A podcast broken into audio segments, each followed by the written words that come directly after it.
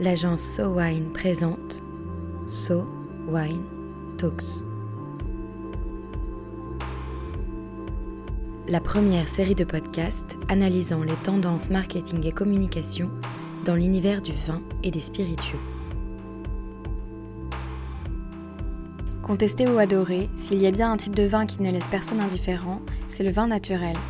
Penchons-nous sur ce sujet d'actualité, le label Vin Méthode Nature ayant été officiellement reconnu le mois dernier, accompagné d'une charte d'engagement définie par l'INAO, la DGCCRF et le syndicat de défense des vins naturels.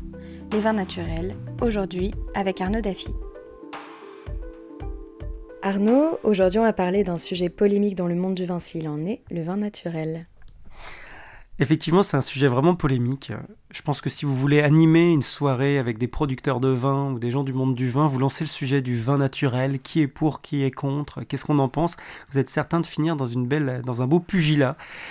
C'est vraiment un sujet qui divise, qui oppose, et du coup je trouve que c'est un sujet captivant pour ces raisons. Alors déjà, est-ce que vous pouvez nous expliquer ce qu'est le vin naturel ? Ce qui est certain, c'est qu'un vin défini comme naturel est un vin qui doit être à minima bio dans les vignes, c'est-à-dire ne pas faire d'usage d'intrants chimiques phytosanitaires dans les vignes. Et c'est un vin qui ne va faire appel à aucune technique œnologique, on va dire moderne, dans la vinification du vin. Et il y a ce petit débat sur les sulfites. Il ne va pas y avoir d'usage des sulfites pendant la vinification, sauf ce qui est autorisé, entre guillemets, de mettre un peu de sulfite à la mise, c'est-à-dire lorsqu'on met le vin en bouteille, pour qu'il se préserve dans le temps. Donc c'est vraiment une intervention œnologique à minima. Et est-ce que les Français savent ce qu'est le vin naturel ? Alors les Français nous disent, et ça c'est les chiffres du baromètre SoWine, les Français nous disent à 45% qu'ils savent ce que c'est qu'un vin naturel. Ce qui est beaucoup parce qu'ils ne sont que 15% à dire qu'ils savent ce que c'est qu'un vin en biodynamie. Et est-ce que l'émergence du vin naturel change quelque chose au monde du vin classique ? Clairement oui. C'est venu apporter une vague un peu de nouveauté et de fraîcheur dans le monde du vin. Et moi, mon regard, je ne porte pas de jugement ni en positif ni en négatif sur le monde des vins naturels, mais mon regard de marketeur et d'observateur de la filière, c'est justement que c'est venu apporter un vrai dynamisme.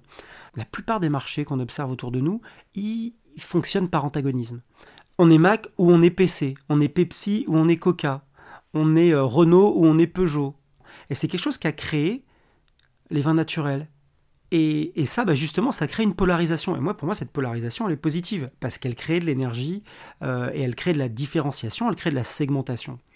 De plus, les vins naturels ont apporté une nouvelle façon de communiquer, avec généralement très peu de budget marketing, si ce n'est pas de budget ou de stratégie marketing, mais avec une tonalité qui est vraiment décalée pour le moins. Il va y avoir des noms de cuvées avec des jeux de mots, il va y avoir des packaging avec soit des dessins humoristiques, des noms de cuvées très drôles, mais qui créent de la différence dans le monde du vin, qui en termes de packaging, en termes d'habillage, est quand même assez classique et assez conservateur. Donc rien que ça, déjà, c'est une contribution. D'après ce que vous dites, on voit que le vin naturel est un vin qui casse les codes. Est-ce qu'il s'adresse du coup uniquement aux jeunes ? Est-ce qu'il y a un côté générationnel dans la consommation du vin naturel ? Très certainement. On s'adresse plutôt à des jeunes consommateurs ou à des néo-consommateurs.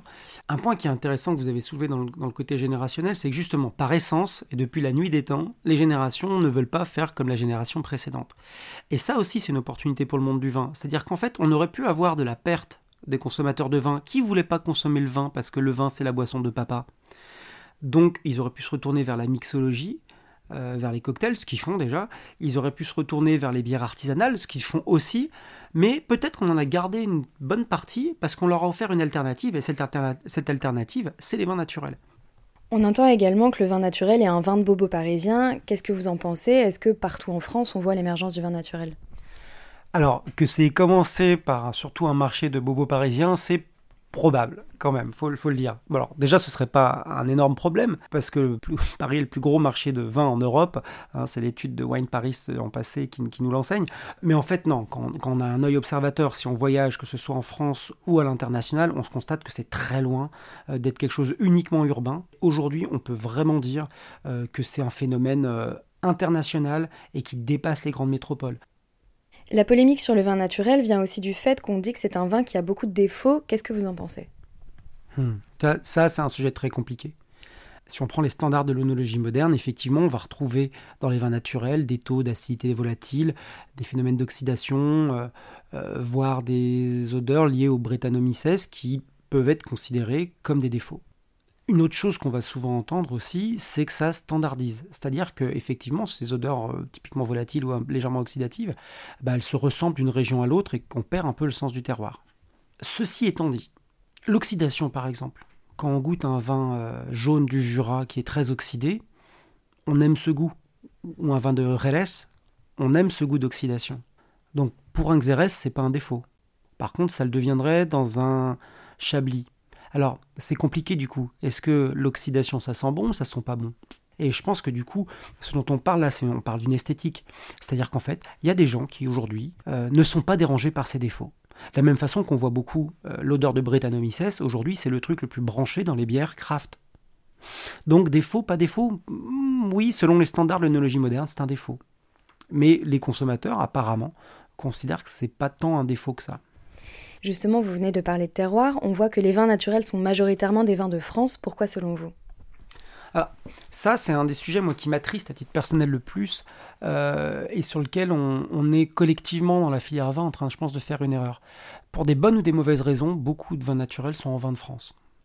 Pourquoi ? Parce qu'en étant en vin de France, ils s'affranchissent justement de la typicité. Et ils peuvent faire ce qu'ils veulent dans l'appellation, que ce soit sur les cépages qu'ils utilisent ou aussi sur leur technique de vinification qui souvent de toute façon ne passerait pas l'agrément. C'est-à-dire qu'on dirait ce vin-là n'est pas ce qu'on attend d'un Chinon ou d'un vin du Roussillon. Et puis aussi, il y en a beaucoup qui s'encombrent plus. C'est presque un snobisme d'être en vin de France. Et beaucoup de vins naturels ne demandent même plus l'agrément puisqu'ils n'ont plus besoin de ce tampon de l'AOC pour vendre leurs vins et les vendent très bien. Résultat, c'est un peu un jeu perdant-perdant entre le collectif et eux. C'est perdant parce que souvent, les vignerons dont on parle en ce moment, qui créent un peu de l'excitation, ça va être des vignerons naturels. Et du coup, quand une interprofession comme l'interprofession des vins du Roussillon ou Interloire veut faire la promotion des vins de Loire, on ne présente pas ces gens-là puisqu'ils ne font pas partie de la bande, puisqu'ils ne cotisent pas, ils ne revendiquent pas l'appellation. Et à contrario, un vigneron qui fait du vin dans le Roussillon, même s'il est en vin de France, quand il revendique son origine, il parle du Roussillon, il revendique du Roussillon. Mais quelque part, et d'une, il ne finance pas le projet collectif, puisqu'il ne verse pas de cotisation. Et deuxièmement, tout simplement, il n'est pas dans le projet, il n'est pas dans la définition qu'on a envie de faire des vins du Roussillon, des vins de la Loire, des vins d'Anjou. Et moi, ça me pose des vrais problèmes en termes de collectif, c'est qu'on perd l'image de ces vignerons, et également, on perd leur participation. Et je pense que ça va être un des gros enjeux pour moi des interprofessions demain, c'est remettre dans le bateau, remettre dans le projet collectif les vignerons naturels. Justement, vous avez parlé des années à venir. Quel avenir y a-t-il selon vous pour les vins naturels ?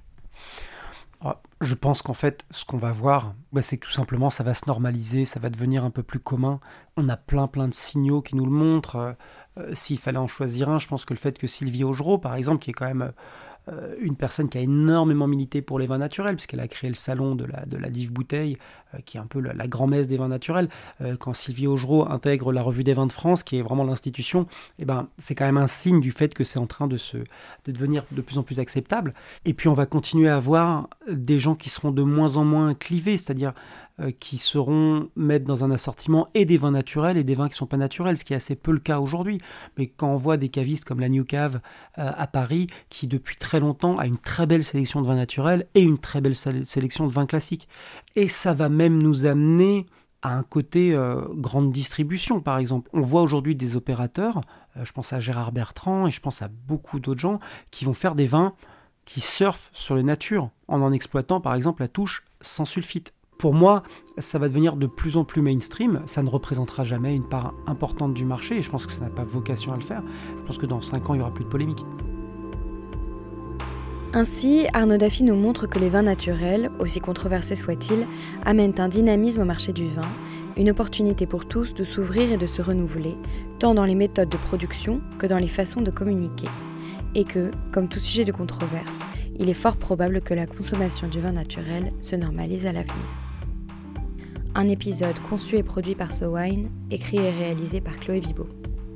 SoWine Talks reviendra dans quelques semaines pour décrypter à nouveau les tendances de consommation du vin et des spiritueux. En attendant, si vous avez aimé cet épisode, n'hésitez pas à le partager sur Twitter et Facebook et à nous donner des étoiles sur iTunes. À très vite.